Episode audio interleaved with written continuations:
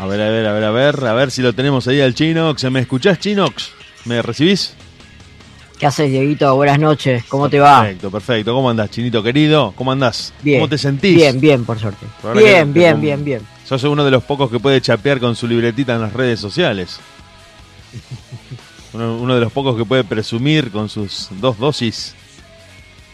Sí, sí, sí. Bueno, sí. bien, Estaba bien. pensando en salir a la calle a, a correr en, en pelota, pero No, no, no. el, Son- clima, el clima no lo... No, no, y aparte hay que decirle a la gente y a la comunidad ayuda, eh, eh, que las dos dosis de la vacuna no te vuelven un ser indestructible. Es un- algo más de lo que nos ayuda a pilotear la pandemia, pero no es que después de las dos dosis, chao barbijo, aguante los abrazos y me reúno con cuanta gente me encuentre. No, no, no, no. no, no eh, No, no, no, no, no. se ha prestado a confusión, no, no digo que nosotros lo hayamos dicho, pero se ha prestado a confusión en, en noticieros y un poco en lo que la gente dice, de que una vez que te pones la segunda dosis, volvés a las juntadas, vas a cuanta clande te guste y nunca más el barbijo. No, Bonadeo, pará un poquito, pará un poquito. Es algo más que te ayuda y en todo caso, en el caso de que tengas la desgracia de contraer eh, el COVID por alguna cuestión, lo podés transitar y cursarlo de una manera más leve, sin los efectos eh, terribles de la internación y demás. Eso es, básicamente, ¿no? Sí, sí, sí, sí, sí. Porque Sí, viste bueno, hay gente que con, con la primera dosis nomás ya... Bueno, salió a revolver la chancleta, que- justamente, justamente se presta, se desvirtúa la comunicación y el mensaje y se pensaba que la vacuna era una especie de panacea que nos iba a salvar de todo y, y que íbamos a salir directamente a recuperar la normalidad en, en pocos días y no es así. No es así. Es simplemente algo más, ayuda, sirve, suma, pero no es el fin de todo. Esto todavía no terminó y hay que ponerle mucha onda. A pesar Claro. de que uno eh, no te ayuda a ver por televisión o ver, por ejemplo, que en Estados Unidos se están retomando los recitales con eh, capacidad completa. Foo Fighters, Foo Fighters justamente, tocó con capacidad completa hace muy poco tiempo, hace una semana. Mira, Y esa noticia y ese evento generó muchísimo ruido, muchísimo ruido, porque todo el mundo dijo, pero ¿cómo? Yo tengo que verlo por streaming en mi casa, con el celular sentado en el inodoro y toda la gente va al recital de Foo Fighters a hacer poco. ¿Cómo puede ser? Bueno, sí. bien. ojo, ojo que no me molestaría verlo sentado en inodoro, ¿eh? Porque mirá que en un recital que te agarre justo ahí el... ese momento incómodo e inoportuno. Sí, y, sa- y sabemos que, que salvo muy contadas excepciones, nadie gusta de visitar los baños químicos de los recitales. No, no, olvídate, olvídate. Mirá conozco, tengo amigos que son tan más sucios que baños químicos en recital de... De Almafuerte, pero bueno, no, no, no, no vamos a aclarar, dejarle nomás.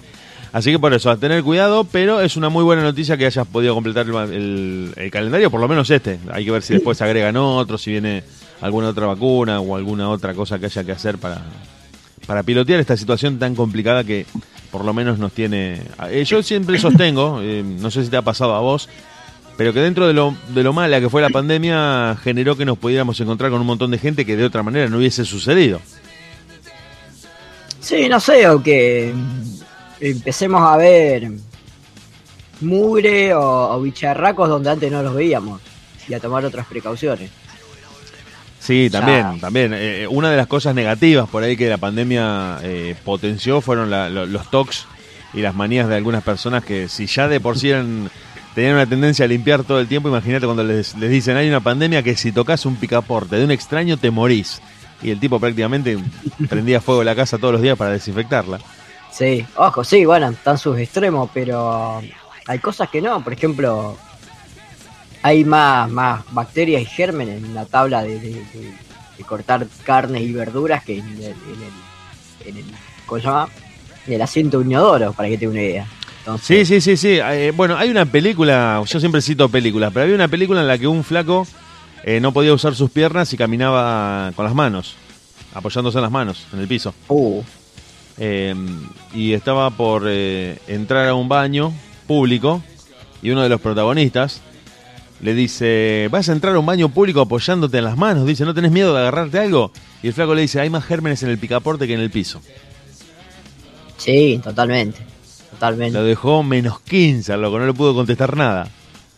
No, Parece- olvídate, bueno, por eso la gente cuando dice, uh, comí tal cosa y me cayó mal, bueno, en algunos casos sí, obviamente, pero también tiene que ver mucho con la manipulación de los alimentos y la higiene de las manos. Exactamente, son intoxicaciones que vos podés eh, eh, asimilar, tu organismo las combate, no tenés más que un, que un malestar, que alguna, no sé, repetís la comida, por, por citar algunos casos, no llegás a casos graves, pero tiene que ver con eso, sí, con la poca higiene a la hora de prepararlos y manipularlos.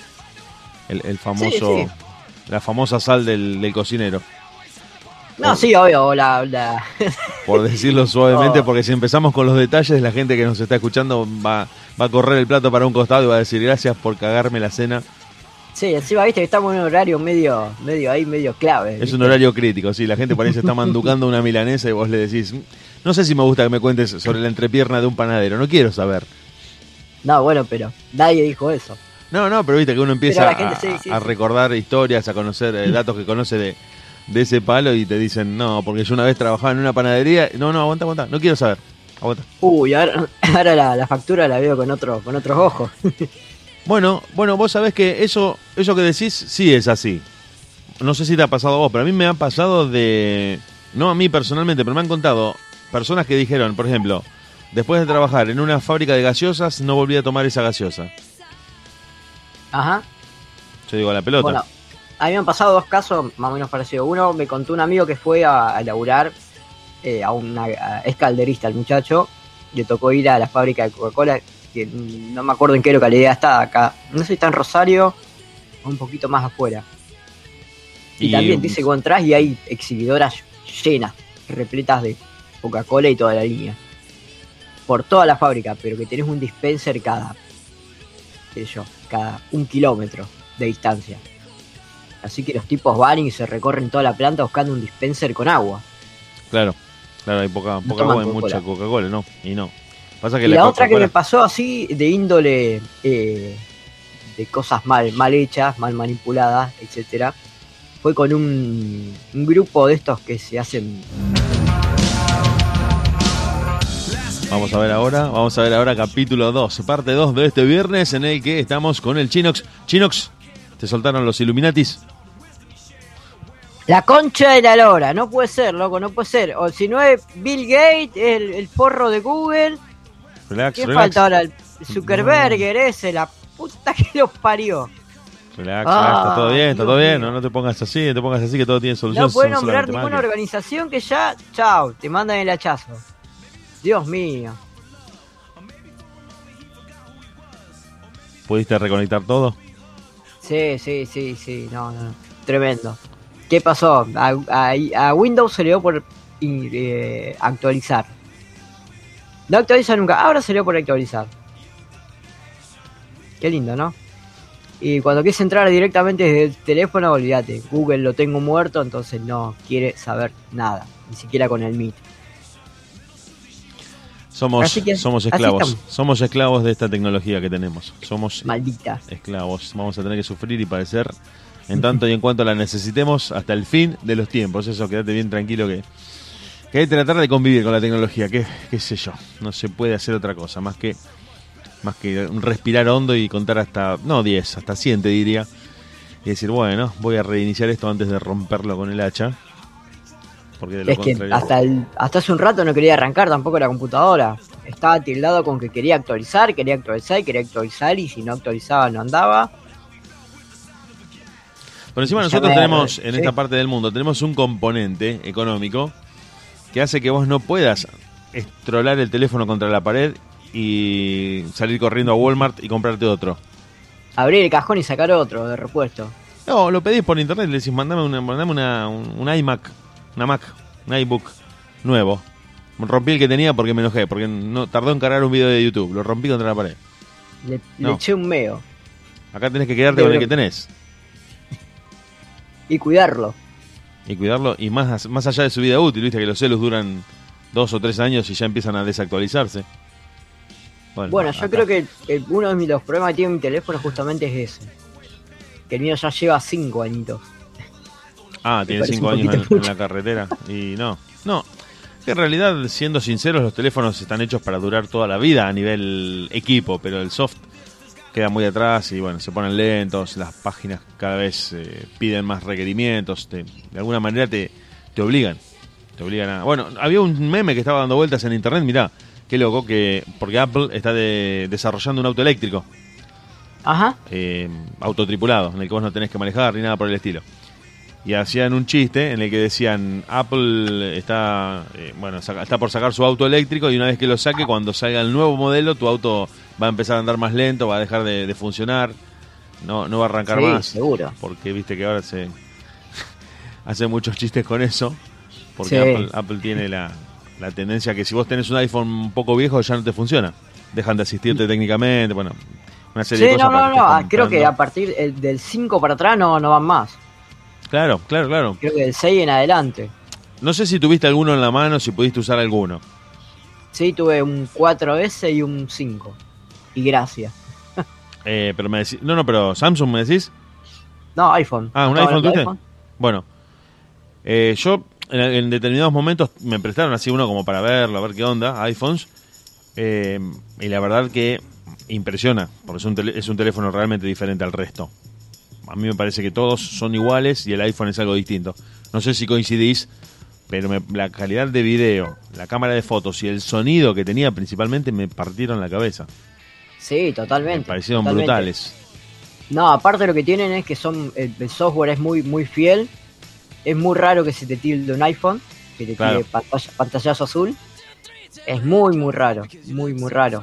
Pero hay una realidad que no sé cuántos modelos habrán de, de- entre iPhone y iPad, pero ponele que haya unos 40, ponele 50, Sí. vamos a exagerarlo. ¿Cuántos modelos de teléfonos con Android hay existen? No, no, claro, una cantidad ¿Me increíble.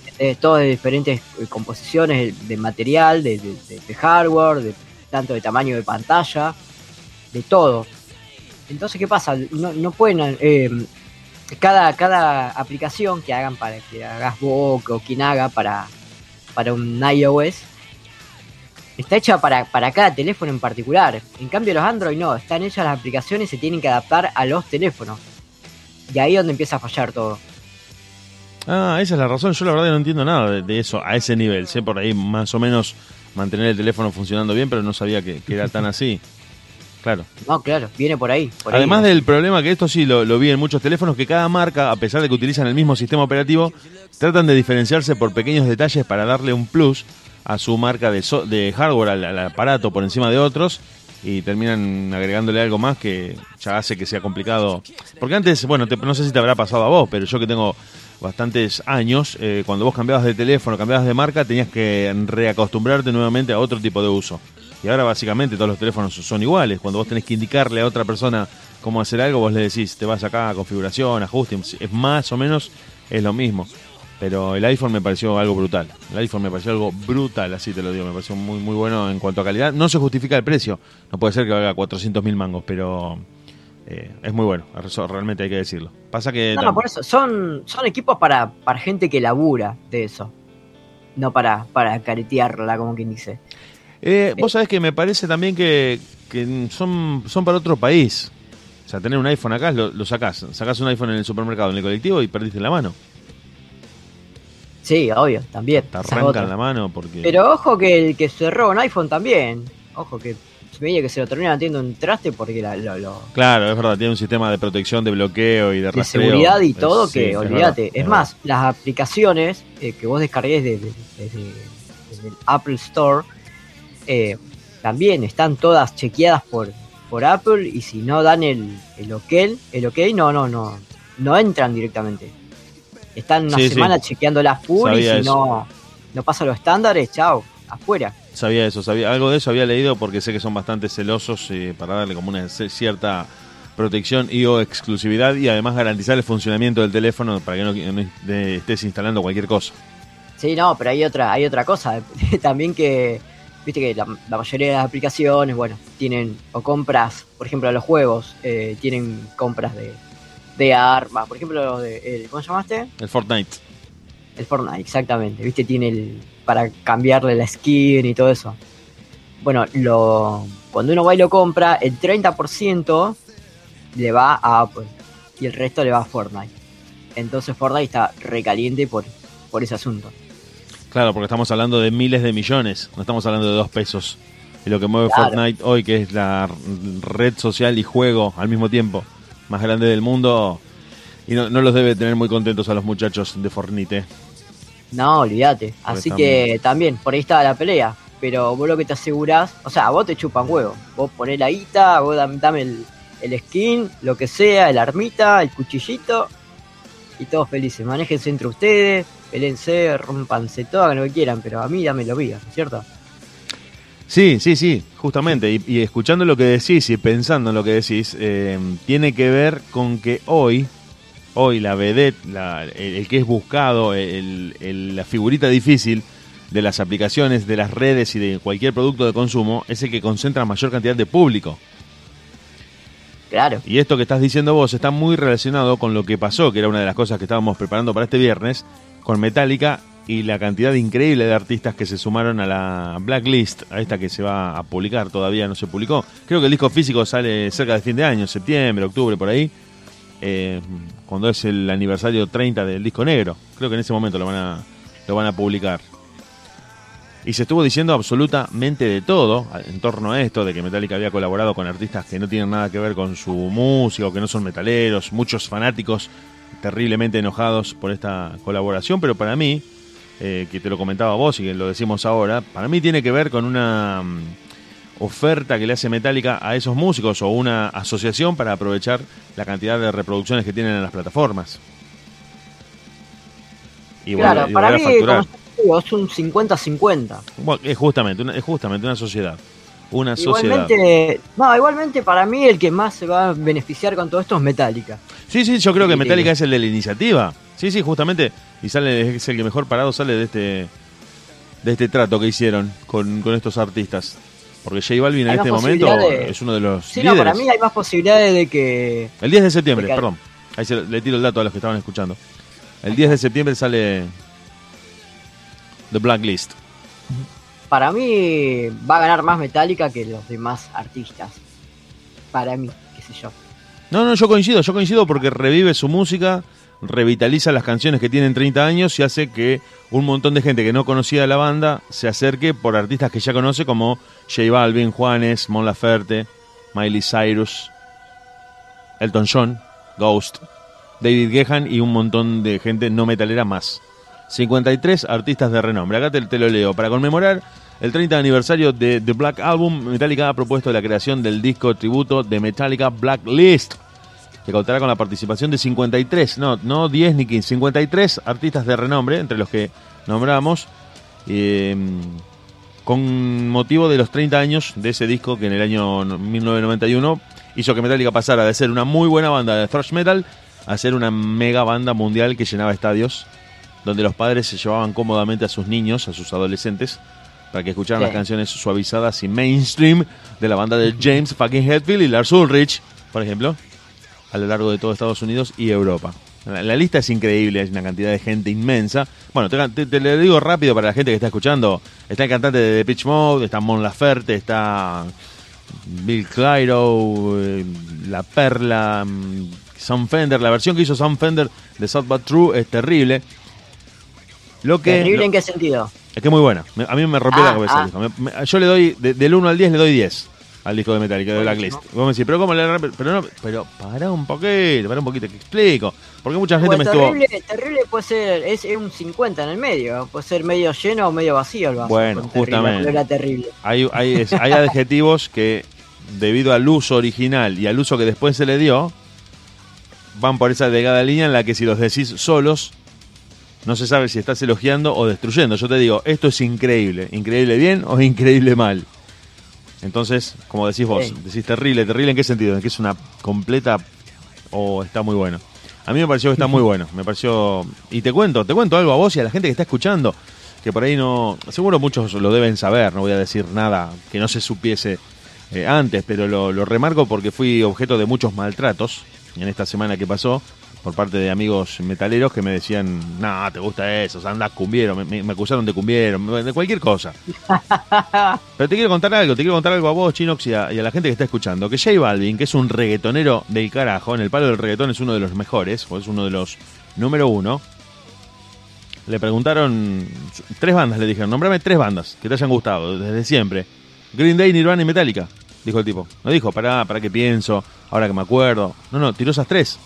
Chito Ponce, No, cero. Desacados, No. eh, a ver, Nada, nada de todo eso.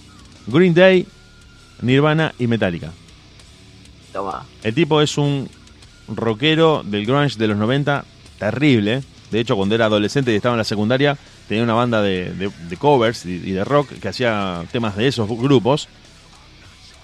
Pero lo que pasa, lo que pasa que esta es mi justificación eh, de alguna manera, no no musical, lo musical lo podemos discutir hasta mañana, es una cuestión de, de gustos, es una cuestión de, de que si te parece que sí o que no, el cover vos podés ponerte en juez para dictaminarlo. Yo lo que digo, yo lo que digo es que hoy no se escucha más rock a nivel masivo, no se escucha más rock de manera global. Se escuchan otros géneros. Y estos tipos que son rockeros y quieren tener la vida de rockstar, tienen que decir, bueno, ¿con qué eh, género musical voy a tener la vida de millonario, de fiestas, de plata y de fama mundial? Y con el reggaetón. Bueno, listo, le doy al reggaetón. ¿Y sí? Yo creo que Sí, eso sí, es lo que los lleva por ese Una camino. cuestión de marketing. de marketing y de, y de ganas de tener esa vida. Porque en los 80 y en los 90, la vida de excesos, la vida de fama mundial y la vida principalmente de muchos ceros en el banco, la tenían los rockeros. Vos hacías reggaetón o hacías, por, por decirte algo, no sé, bachata en los 80 y 90, no te escuchaba nadie, más que no salías de República Dominicana. Pero hoy, hoy, por más que vos seas un metalero del carajo, si te pones a hacer bachata, vas a conocer la fama, vas a conocer la vida de rockstar, de hacer absolutamente lo que se te ocurre y viajar por el mundo. Con No, una- bueno, pero escúchame, en los 80 y los 90 la bachata y todo eso, el reggaetón no existían. Existían No, otros no. estilos. No, la bachata sí existía. ¿eh? ¿Cómo? La bachata sí existía. Sí. No salía de no República. Dominicana. Pero. Mm. Por eso digo, la, la bachata que yo en este género eh, me fui metiendo hace un tiempo, bueno, sabés que hago ese programa de los miércoles con los chicos, empezó Sí. en la década del 60, Ajá, pero estaba restringida a República Dominicana. claro. Hasta fines de los 80 y principios de los 90 empieza, llega a Estados Unidos y ahí ya no pudieron parar más. Es la clave, ¿no? Entrar a Estados Unidos. Claro, bueno, pero El reggaetón Vamos sí, el luego. reggaetón es que es 2005, 2003, 2004. sí, sí, ahí, la época de los 2000. Exacto. Mm. Bueno, Claro, bueno, pero en los 80 y 90 que estaba de moda. Este tipo de metal, el glam metal, después con los 90 llegó el, el grunge, la música alternativa, pero eso tirando al lado del rock. Pero ¿qué había del otro lado? El hip hop, el rap.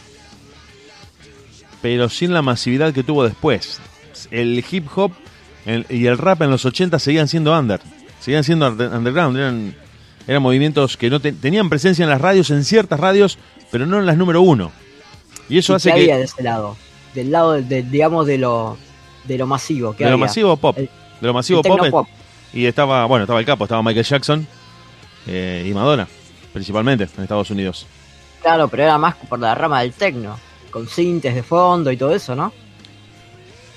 Sí, pero eh, a ver, yo quiero, quiero hacer esta, esta aclaración puntual. Yo estoy eh, yendo por el aspecto económico. Y en cuanto a los que facturaban por tener presencia en las radios y en las listas de éxitos, eran, bueno, estos artistas que te digo de pop. Los que hacían tecno, los que hacían marcha, los que hacían, bueno, siempre tienen varios nombres, pero es lo mismo. Punchy, electro, marcha, tecno, o como se te ocurre, se te ocurra decirlo, eran artistas de, de un hit, eran productores. Eh, El productor de Madonna, por ejemplo, metía un tema electrónico. Porque estaba al pedo. Porque quería invertir. Claro. Pero no tenía una carrera desarrollada. De hecho, si, si buceas en la música electrónica de los 80 y de los 90, prácticamente conoces la canción, pero no sabes ni quién la canta. Es muy probable que la hayas escuchado hasta el cansancio y yo te digo, ¿quién la compuso? No tengo la menor idea. No sé. Entonces, por eso te digo. eh, y otra cosa que quería agregar, otro bocadillo que quería meter entre todo esto, es que supongo que conoces al Duki. Sí, lo, lo sentí nombrar, pero no, nunca lo escuché. Es el número Aunque uno. usted no lo crea. Es el número uno del. No, no te creo, te creo, porque sos un tipo que sos del metal vos.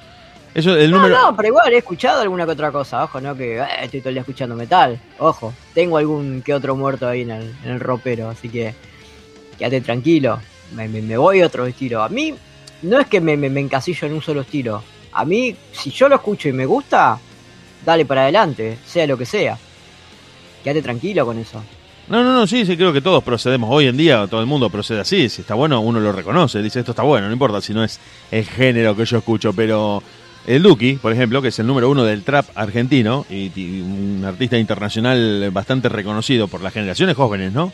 Por la gente joven, es un metalero del carajo, el tipo. sea, Y sí. Sí, sí, sí. Yo decir- creo que no debe ser el único, el único caso. Es más, ¿cuántos, ¿cuántas bandas de metal No, está o de rock pesado han arrancado tocando eso y van, han bajado, yendo bajando, bajando, bajando y terminan tocando Bueno, trap?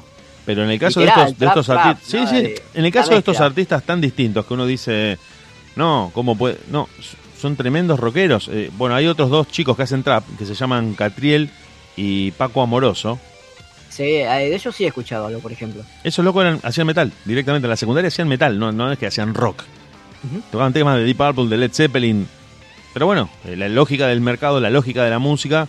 Ya te digo, es, es la encrucijada. ¿Viste? Hay un capítulo de Los Simpsons donde Homero se va de campamento con Bart y llegan a una encrucijada de ríos.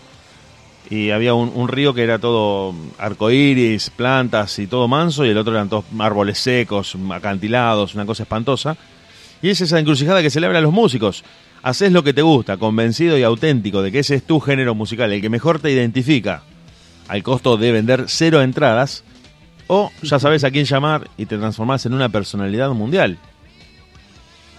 Claro, sí, bueno, sí. hay un video que está dando vueltas, bueno, hay muchos, pero hay un video que, que pinché el otro día donde J Balvin está en un recital, en, un, en una pausa que hacen en un recital, la gente está completamente loca, gritando su nombre y pidiéndole que cante, y el tipo pide una viola y se pone a tocar Basket Case. No dijo voy a cantar una de reggaetón. No, a mí me gusta el rock, ponadeo. Pero bueno, estoy acá. Como ya te digo, el, el efecto Krusty de me trajeron un camión lleno de billetes es muy difícil de resistir.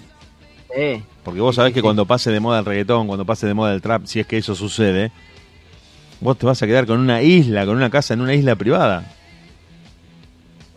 Claro, una vez que ya la pegaste, ya está. Claro. Es más, eh, eh, en el mundo de la música, y esto se sabe, vos necesitas una sola canción.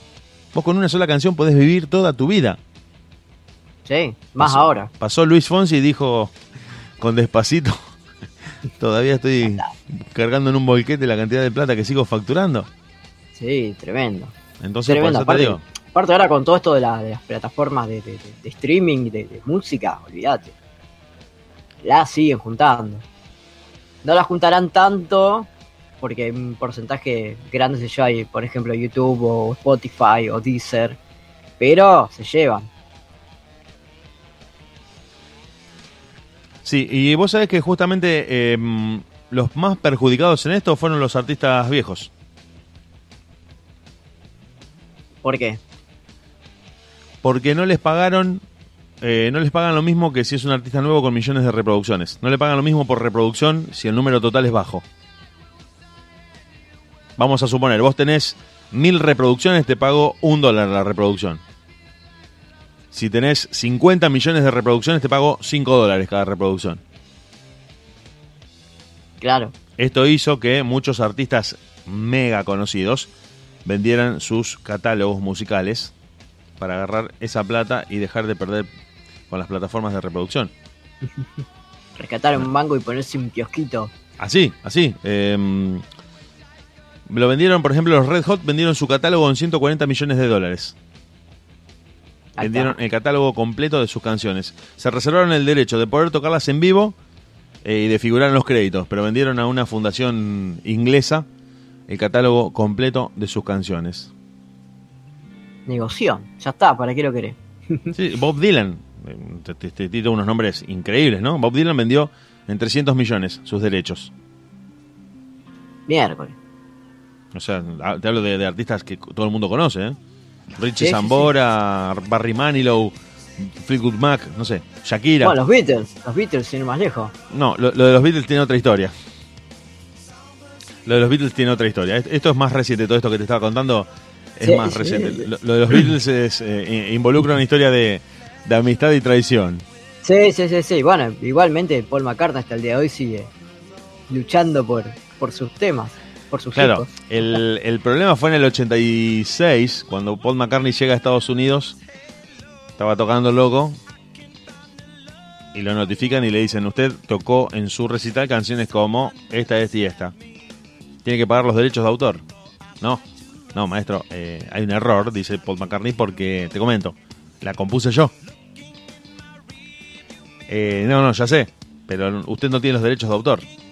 No, no, eh, yo te entiendo. A ver, no me, me entendés. Yo soy Paul McCartney, soy de los Beatles. ¿Te acordás? ¿Te acordás de los Beatles? Sí. Bueno, la escribí yo. No, no, señor, pertenecen a Michael Jackson estas canciones. Así que usted tiene que pagar. Y ahí se rompió la amistad que habían construido unos años antes, porque Michael Jackson, por consejo de Sony y de, un ejecutivo que laburaba con él, le dijo, comprate el catálogo de los, de los Beatles que vas a hacer un negocio. ¿Te parece? Sí. Y... Sí, pero igual a mí me parece que creo que cuenta la historia que, que justo estaban hablando entre Paul y Michael, justamente esa, eso, ese tema. Y Michael dijo, no, que lo va a comprar y después fue ahí. Venga. Creo que venía por ese lado, por eso la traición. Eh, sí, sí, bueno, eh, hay, hay, varias versiones, nunca vamos a saber la, la verdadera. Pero Michael Jackson compró, compró el catálogo de The Beatles, el catálogo completo. Lo compró, vamos a decir, no me acuerdo en este momento la cifra, pero creo que pagó 100 millones de dólares y después valía mil. Mm. Con el aliciente muy desagradable para George Harrison y Paul McCartney de que no podían tocar ni el feliz cumpleaños de una canción de los Beatles porque tenían que pagarle a, a Michael Jackson. Claro bueno, por eso le pasó. Le pasó hasta el chavo. Nadie está a salvo. El tema de los derechos de autor es, un tema es un tema muy muy delicado y Metallica que siempre estuvo al palo con eso también lo sufrió. Así que vamos a escuchar un poquito de Paul McCartney y Michael Jackson cuando eran amigos, cuando se querían y volvemos oh. para hablar de Metallica. Dale, querido.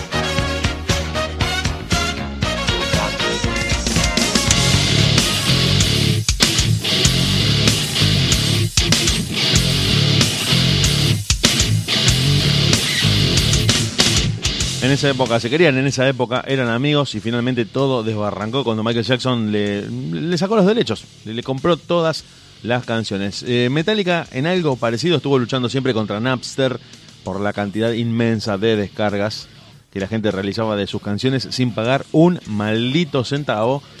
Y hoy, 30 años después de aquel momento en el que empezaba todo eh, el amanecer de Internet, se asociaron a un montón de artistas como J Balvin, como Sam Fender como Miley Cyrus para hacer una serie de canciones reversionando sus clásicos y de esa manera volver a facturar una vez más y según dicen desde la compañía discográfica celebrar, entre muchas comillas, celebrar el las tres décadas, el trigésimo aniversario del disco negro. Escuché a Sam Fender, escuché a Miley Cyrus, escuché a Juanes. Juanes tiene un Enter Sandman que para mí está perfecto, está perfecto con la época, con el sonido, con, todo. Hablando de metaleros, Juanes es otro rockero del corno. Pero bueno, digo. volvemos a lo mismo, para mí no, a mí esa versión no me gustó. Suena, para mí suena. lo volví a escuchar y no, me gustó. ¿Es pulgar abajo? ¿Cómo? ¿Es pulgar abajo la, la, versión de Juanes? Sí, la versión de Juanes sí, lamentablemente. No hay forma. Buscando el lado metálica, hace cuenta que me pusiste un tema que mi puta había escuchado. Vamos, vamos a plantearlo así. No. ¿Ni siendo original de Juanes? No, no, no, no. Nada. Es no. No, no. No, no me, no me gustó. A ver, ¿qué, opina la gente? A ver. Le meten un poco de máquina, está hecho sin instrumentos, ¿no? Está, todo hecho con una, con una compu. Una lupeada terrible tiene eso. Sí, sí, los músicos no pasaron ni por la puerta del estudio, eso creo que se detecta a la primera escucha. no, no, pero hay mucha gente que dice, eh, pero vos tenés que ver que viste lo reversionaron todo entero, cambiaron un montón de cosas. Sí, está bien, capaz que te escucho ahora la versión de J Balvin y me gusta, pero esta no me gusta. ¿Qué sé yo? ¿Le, bajamos el pulgar al bueno de Juanes? Eh, sí, Por mí sí. Vos seguís escuchándolo, a mí no tengo ningún No, problema. no, no. Pero Pero te, te pregunto para, para analizarlo al el aire. tema del... ¿Cómo?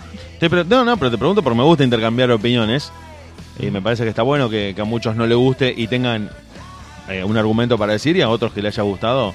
Yo soy, ya te digo, yo escucho Metallica desde siempre y me parece que esta versión adaptada a estos tiempos de un artista que subrayo muchas veces es colombiano. ¿Sabes lo que es hacer metal en Colombia? No es para cualquiera. Entonces No, el tipo creo que dijo, es bueno, peor es hacer metal en Cuba, ojo. bueno, ahí está, ahí está. Tenemos que hacer ese especial de, de- de heavy metal cubano. A ver, escuchemos un poquito a ver cómo suena la, la de Juanes, a ver qué te parece. Dale.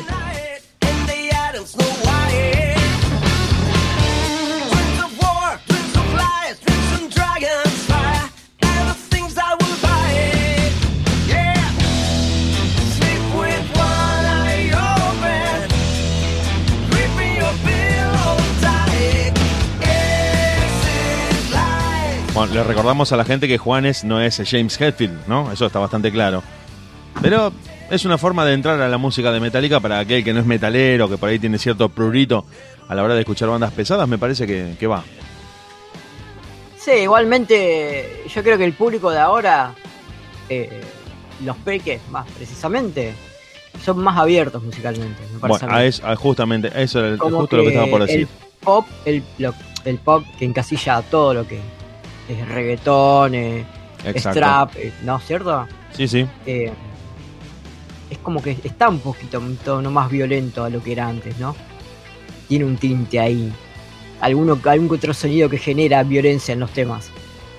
Pero sí, sí, si uno está muy acostumbrado y muy entrenado o ya disfrutó de la versión original y no es de este tipo de música, vamos a, ver, vamos a escuchar, a escuchar la original. A ver qué, qué te Dale. parece. Decime qué te parece la original, la comparamos de paso. Ya que arranque con instrumentos, a mí me pone de buen humor, ¿no? Que, que hayan enchufado los instrumentos para grabarla es como un, un dato. Vamos a Sí. picarlo un poco. A ¿eh? mí, a mí no, a mí no me disgusta ¿eh? lo que haya instrumentos electrónicos ahí de por medio, para nada. Pero eh, un gran parte de los metaleros, gran parte de los metaleros se pronunciaron en contra por esa misma razón, ¿eh? Ajá, mira vos.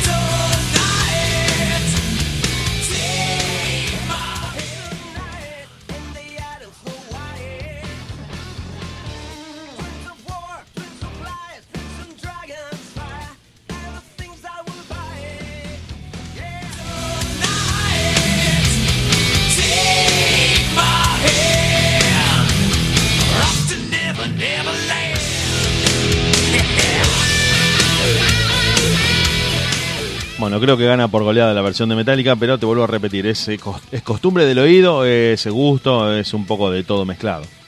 Mirá, ¿sabes qué me va a pasar? me va a terminar pasando con este tema? Me va a terminar gustando tanto escucharlo. pues. Y bueno, ese es uno de los fundamentos del pop. Ese es uno de los fundamentos del pop.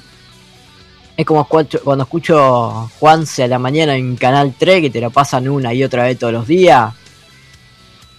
Yo, No, no es tan malo el loco. ¿Quién, Juanse? No, no, porque uno termina pensando eso a fuerza de repeticiones. Al principio dice esto es una mierda. Después decir, no, pero pará, no, no está tan mal, eh. Cuidado. Y no sé, hasta el momento, hasta el momento no, me, no, me hagan, no le ha ganado mi oído, hasta el momento. Pero bueno, vamos a ver, capaz, ¿viste cómo es? Vamos Eh, a, así que- a, a- a pinchar la de San Méndez, a ver qué te parece la- el Sad But True de San Méndez. Sí, a ver. Ese no lo escuché.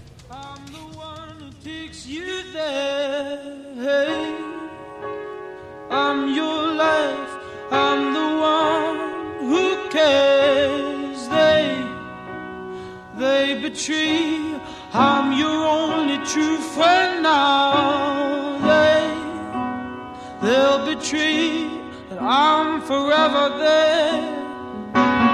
I, you my mask. You're my cover, my shelter. Bueno, si te agarra un viernes medio solitario, un domingo a las 5 de la tarde, es muy probable que soga al cuello, banquito y al baño. Olvídate, no deje nada punzante a tu, a Es- tu no, es terrible, te, te lo clavas en el cogote, sí, sí. Muy lejos, sí, muy sí, lejos de la de Metallica. A ver la de Metallica. Vamos a pinchar la de Metallica, hacer el comparativo.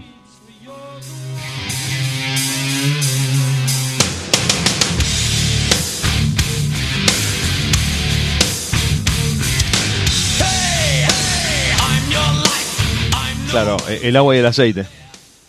El agua Sí, y el aceite. Nada, sí, nada, sí. nada. Solamente conociéndola te das cuenta de que esta que escuchamos primero es un cover de la que estamos escuchando ahora.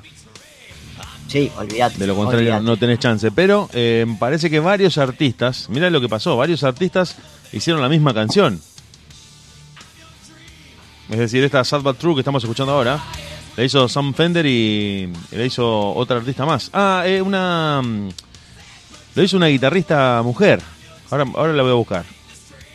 Ahora te voy a buscar el nombre. No me acuerdo el nombre de esta chica que lo hizo. Que esa voz sabes que. Parece que supera la de Sam, Sam Fender. ¿eh? Saint Vincent. Es Saint Vincent. A ver la de Saint Vincent, ¿cómo suena?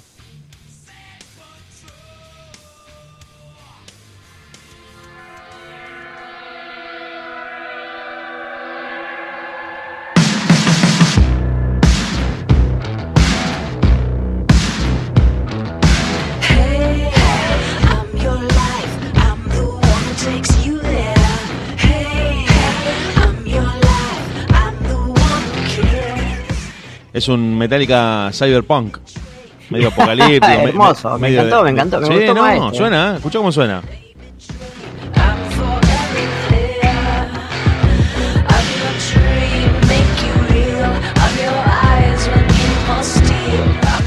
Bien, bien, tiene un tono medio electrónico, medio apocalíptico, distópico, que para mí le da un plus a morir, morir.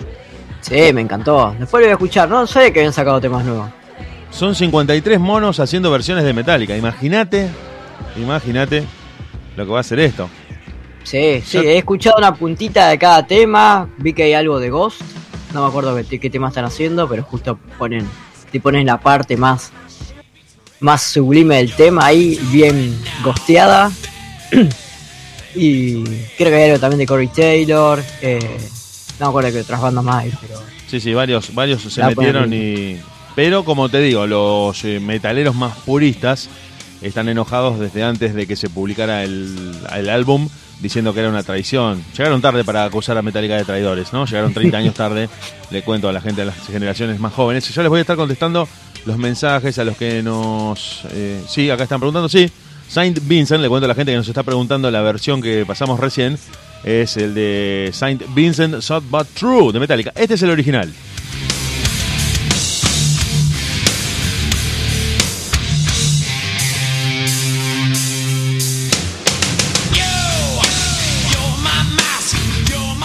Y el cover que estábamos compartiendo con ustedes es el de Saint Vincent, que va a salir en septiembre en forma de disco.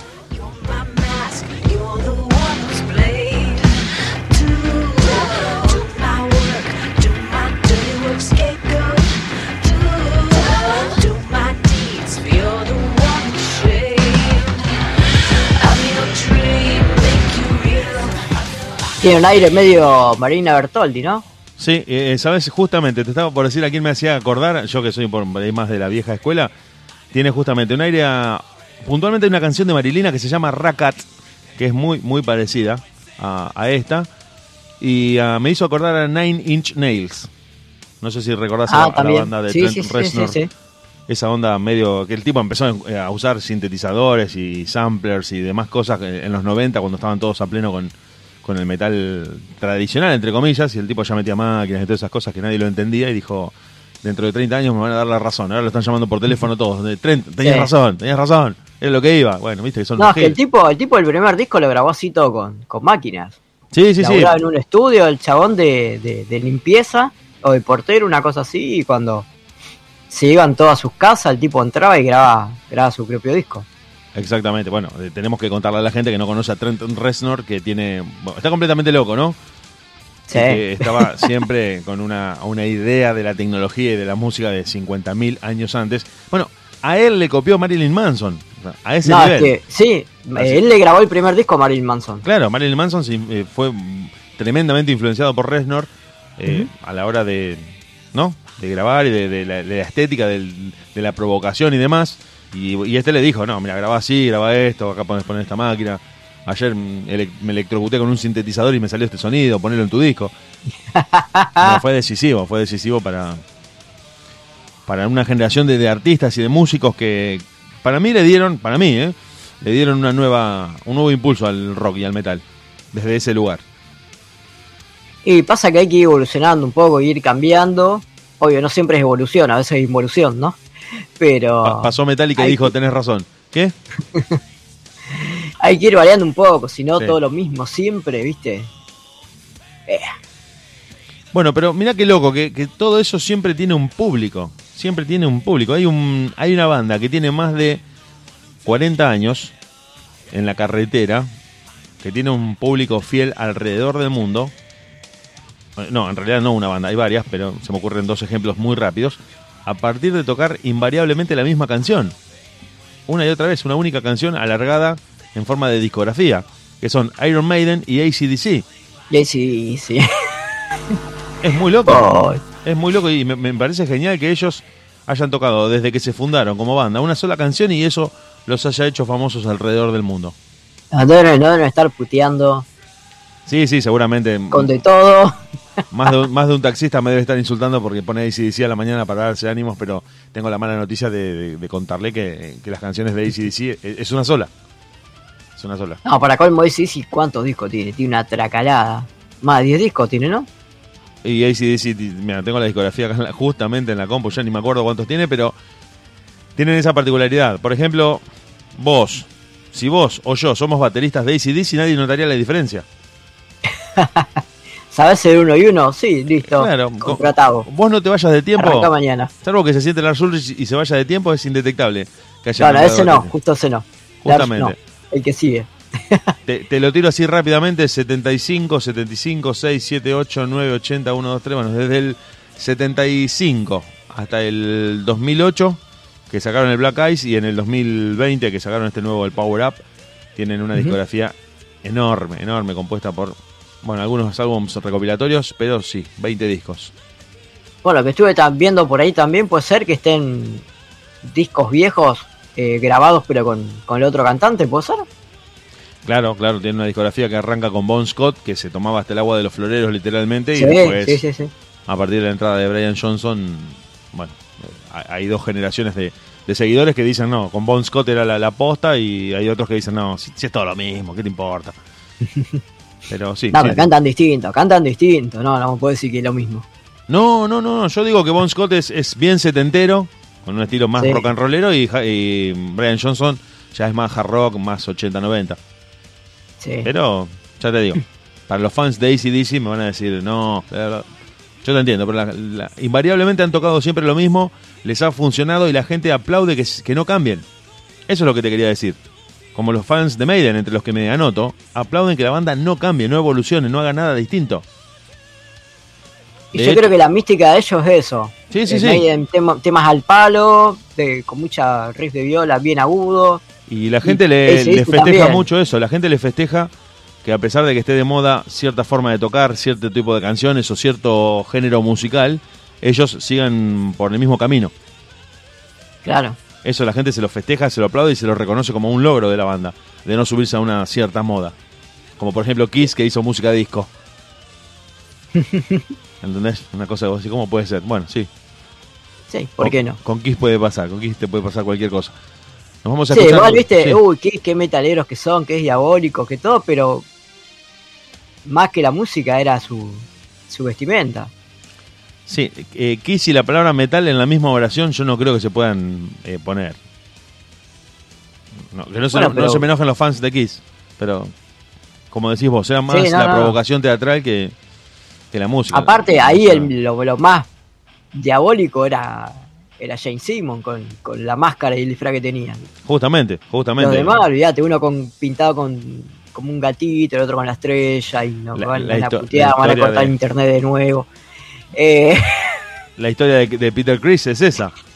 me van a cortar el, el internet y no van a ser los Illuminati, van a ser los vecinos. Van a ser los fanáticos de Kiss que están ahí a Sí. la medianera de por medio. Cuando al baterista de Kiss, a Peter Chris, le dicen, che, ¿querés tocar en una banda? Sí. Dicen, pero mirá que te tenés que pintar la cara, ¿eh? Y el loco dice, con tal de llegar a fin de mes y tener minas, si me tengo que pintar de gato, me pinto de gato. Bueno, listo, vos sos el gato. No, lo dije... no, yo- Esa es la historia que circula alrededor de, de Peter Chris. No. Sí, sí, el loco estaba desesperado, estaba desesperado totalmente. Dijo, por favor. Estoy viviendo en un departamento de dos por dos, debo un millón de dólares de impuestos.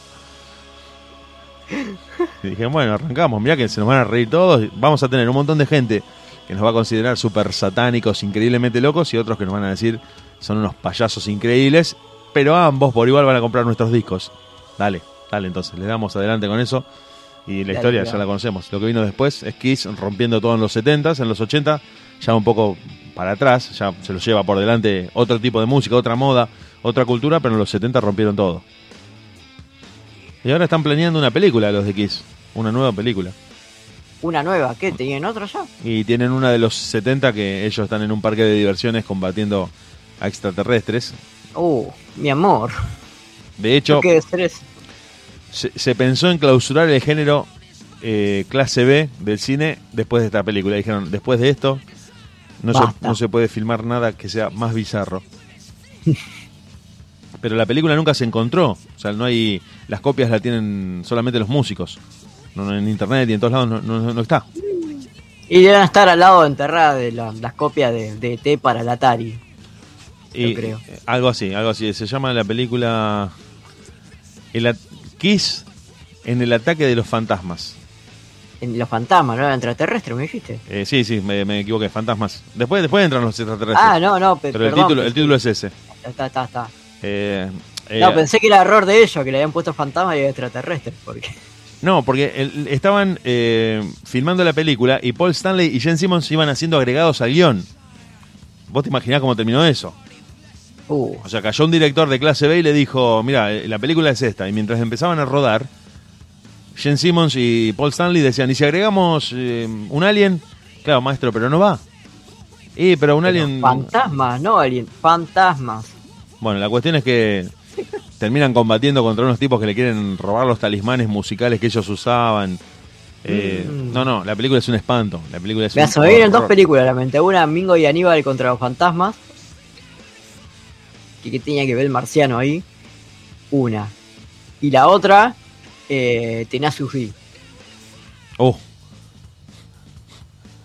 Acá hay seguro más de uno me va a putear, pero no la termino de entender esa película, te juro. No, no, no, no le veo. Pero eh, vos, eh, la de Mingo y Aníbal contra los fantasmas. eh, yo, sinceramente, eh, bueno, estamos tocando muchos temas. Eh, cuando veo Volver, cuando miro el canal Volver, quedo hipnotizado. Sí. El canal Volver tiene un hipnotismo en mí que no puedo parar de verlo porque digo, esta gente vivía de esto. No es que la grabaron y, y era un hobby, que los fines de semana grababan películas clase B. No, no, no. Eran famosos y vivían de, de estas películas. Y Yo la de- creo que, yo creo que lo, lo bizarro te genera cagarte de risa y quedarte viéndolo. Bizarro en todo sentido, en, la poca guita que había en esa época para grabar, en la tecnología que había, todo hace que, que- que lleve a que parezca una película filmada con una... Claro, pero el tema es que eh, fue hecha con sin ninguna intención de que fuera bizarra. Claro, bueno, pero a esta altura, Se, se la transforma el, tem- el tiempo y, y lo mala que era. sí, Pero la de Tenacious D, viste que los yankees tienen ese humor más absurdo, más eh, ridículo, propio de ellos, dentro de tantas gamas de humor que tienen, eh, y hacen esas películas intencionalmente, inclusive se parodian a sí mismos, bueno, tienen otra, otra onda muy distinta. Pero acá Mingo y Aníbal contra los fantasmas se la hicieron como una película de terror. La gente se, se reía en el cine. Querían asustar a la gente y la gente se reía. ¿Qué es esto? Iba con, con el sobrino a verla, un espanto. No, pero aparte el fantasma eh, tenía una sábana, se, se le veían las zapatillas, era una, una cosa terrible. No, no. Ah, para mí la habrán hecho con la doble. Para mí, ¿no? Bueno, el, el ci- el cine argentino es también un capítulo aparte de, de análisis de, de, de cómo no hay que hacer películas. Ay, Dios. Sal- salvo cuatro o cinco excepciones, el cine argentino es, es un género en sí mismo, es, un, es una obra de una manifestación artística aparte de, de otro planeta. Muy difícil de ver. Por la ambientación, por los actores, porque aparte de los actores que hacen siempre de ellos mismos, eh, nunca se cambian el look. Es decir, el tipo que tiene bigotes tiene bigotes en toda su filmografía. No es que un día se, se peló, otro día tiene peluca. No, siempre tiene la misma cara. Claro, es como Darín, siempre hace de Darín en todas las películas. Bueno, esto, esto sí que te, te va a traer enemigos. Yo pienso lo mismo, pienso lo mismo, pero esto sí va a hacer enojar a mucha gente que ama las películas de Ricardo Darín donde siempre hace de sí mismo. Pero bueno, Che, Dieguito, eh, mira, te voy- perdona que te corte. Yo te voy a explicar cómo está la situación acá en casa. contame un poco. Es un desastre, cajas pasó. por doquier, bolsas, eh, ¿Te- cosas te- te mudás? acá, allá. ¿Te mudás, chino? ¿Cómo? ¿Te mudás? ¿Te vas? No, no, no, no, están dando vuelta toda la casa. ¿Qué pasó? ¿Qué se perdió? y se han perdido cosas por lo visto, vinieron a reclamar cosas Uh, que no han sido devueltas. Ah, el famoso. Lo termino de leer, lo termino de escuchar y te lo devuelvo. No, no, no, no. Peor no. todavía. ¿Te acordás que, que había habido una visita hace un tiempito atrás y que fue fugaz y dejó cosas olvidadas y bueno, a, rec- a- a recuperar lo que es suyo, por lo visto y nada. Es un quilombo la casa, no, no podemos caminar por ningún lado, yo creo que la computadora también habrá, habrá metido interferencia por todas las cosas que tiene encima. Porque hasta han, hasta abierto el CPU para ver si estaba lo que buscaban, estaba ahí adentro. Oh, tanto. Imaginate. ¿Tanto así? Sí, sí, sí, sí, sí. Mucho. Trajeron perros, todo, no, un desastre. Ah, ah, la- uh, no, es muy exhaustiva la cosa. Sí, así que. Nada. eh, te dejo con la señora para que pregunte Bueno. qué está pasando y de paso después me comentás a mí porque no entiendo nada. Bueno, dale, chino, dale. Nos vemos Dale, después. Hasta luego. Dale, hasta luego.